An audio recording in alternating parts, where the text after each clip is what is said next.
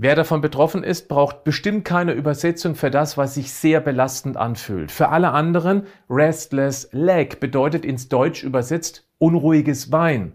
Das ist ein regelrechter quälender Bewegungsdrang, oft verbunden mit einem unangenehmen Ziehen oder Kribbeln in einem oder auch in beiden Beinen. Was es damit auf sich hat und was du dagegen tun kannst, das erfährst du jetzt.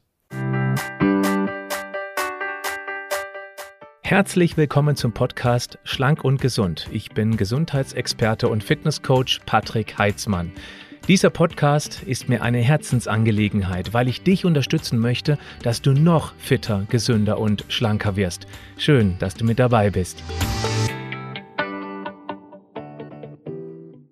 Die Beschwerden eines Restless Leg machen sich ausschließlich in Ruhe bemerkbar und bessern sich eben, wenn die Beine bewegt werden. Wer sitzt oder liegt, bewegt eben dann ständig die Beine, also eines oder beide. Da kann sich auch nicht wirklich richtig konzentrieren. Man muss irgendwie mit dem Bein wippen oder eben es irgendwie bewegen. Das ist ähnlich einem jucken. Du musst dich dann eben einfach kratzen. So einem kannst du ja auch nicht sagen, hör auf zu kratzen, dann geht das Jucken weg. Ist natürlich völliger Quatsch.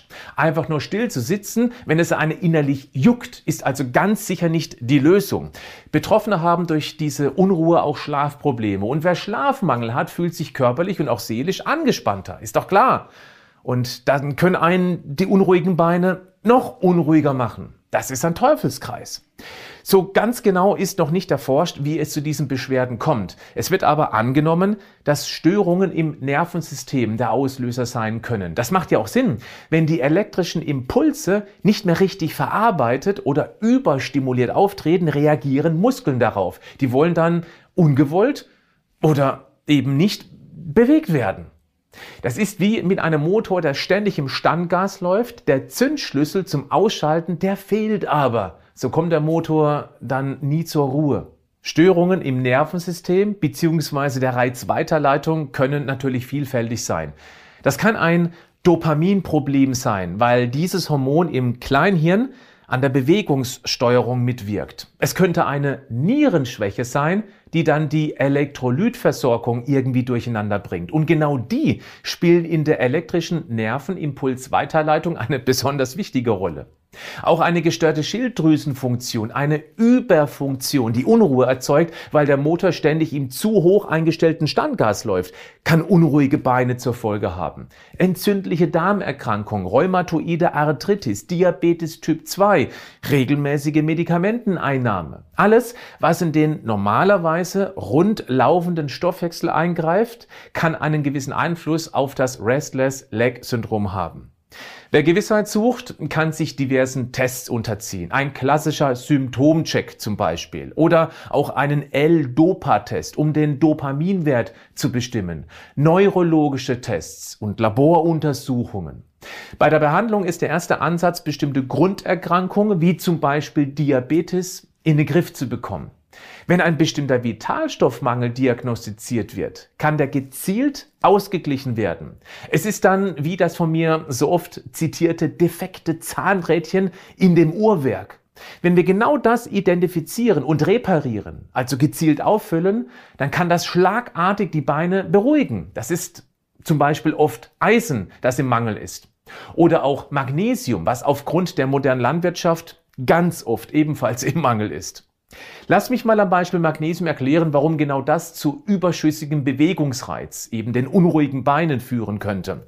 Ich versuche das möglichst einfach zu erklären. Unsere Zellen enthalten Calciumkanäle. Kommt es über diese Calciumkanäle zum Einstrom von Calcium in die Zelle hinein, ist das so, als ob der Energieschalter angeknipst wird. Vereinfacht, je mehr Calcium in der Zelle, desto mehr Energie.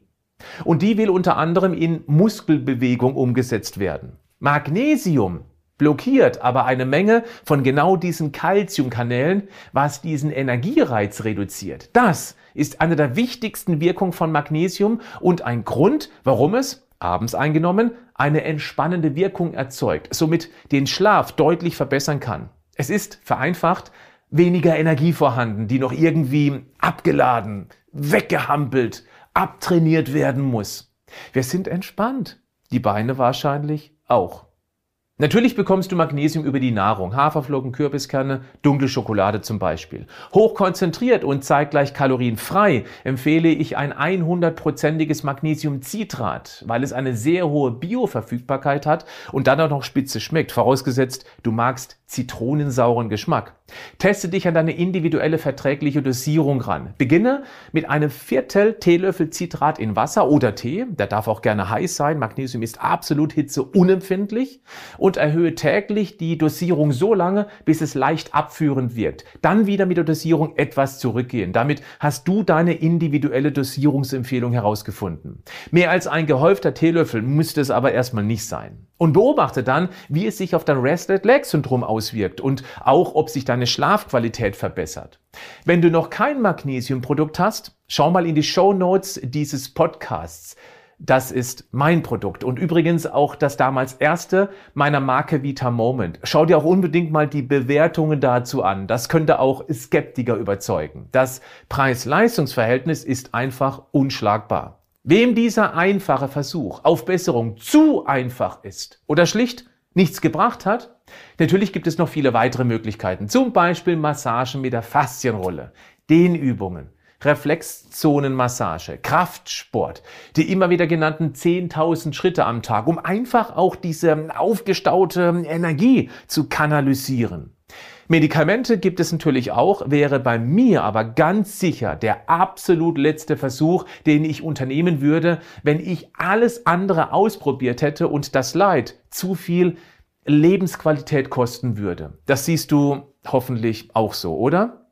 Jetzt noch ein wichtiger Hinweis zum Schluss. Der Darm ist sozusagen der Zoll, der entscheiden muss, was in deinen Körper hinein darf und was eben nicht. Wenn dort aber aufgrund schlechter Lebensmittel, Umweltbelastung, Reizstoffe, Konservierungsmittel, Schwermetallbelastung und andere darmkritische Stoffe den Darm dauerstressen, dann kann es dadurch zu einem Vitalstoffmangel und eben entzündlichen Prozessen kommen. Ein gesunder Darm ist auch deshalb das Wichtigste, was du für deinen Gesamtgesundheitszustand machen kannst. Ob du meine Darmkur schon kennst, das weiß ich nicht. Wenn nicht, Klick auf den Link in den Show Notes. Da kommst du zu einem Erklärvideo, das dir sehr verständlich macht, was das Problem ist und vor allem, wie wir es lösen können. Dieses Video dort solltest du dir unbedingt einmal angesehen haben. Es wird dir so einiges klar werden. Bleib gesund, aber mach auch was dafür.